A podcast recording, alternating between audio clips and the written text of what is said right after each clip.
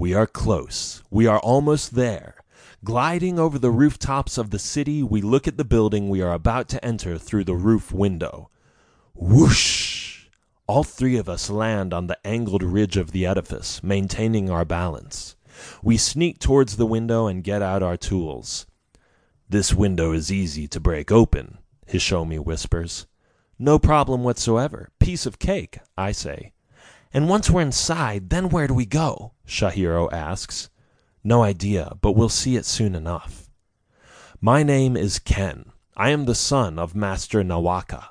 He trained me in the ways of a true ninja thief. The others are my friends. They joined the Ninja League a year ago. Since then, we have protected the innocent and divided the wealth in this town.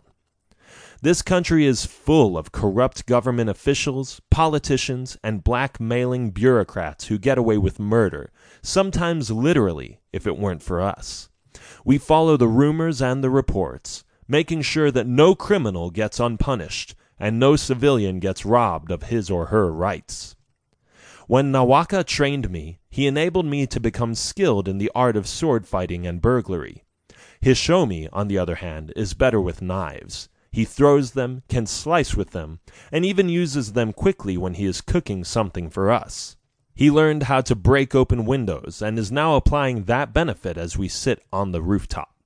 Then there is Shahiro. He loves to solve puzzles, break codes, and use a stick to knock out our opponents.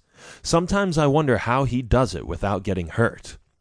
We all wear black, of course, and we have headbands, a belt, and the typical shuriken stars which always come in handy when trying to improvise. So here we are, the three ninjas, together on a mission to set things right.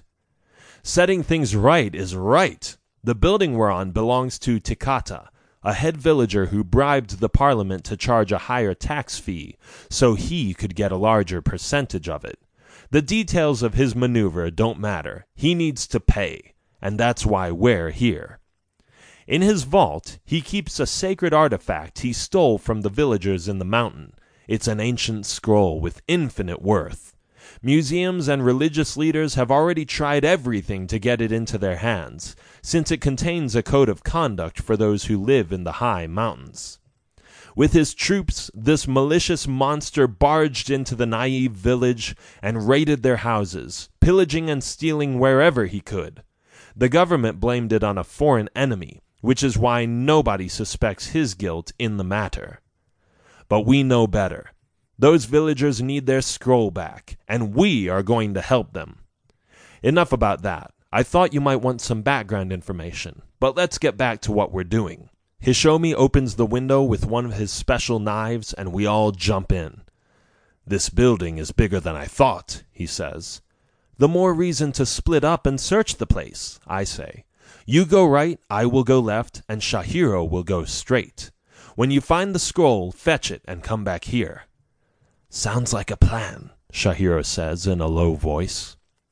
I walk into an empty room and slide open the door. In the corner there is tea, and a little table with expensive items such as golden cups, incense sticks of high value, and a powder I have never seen before.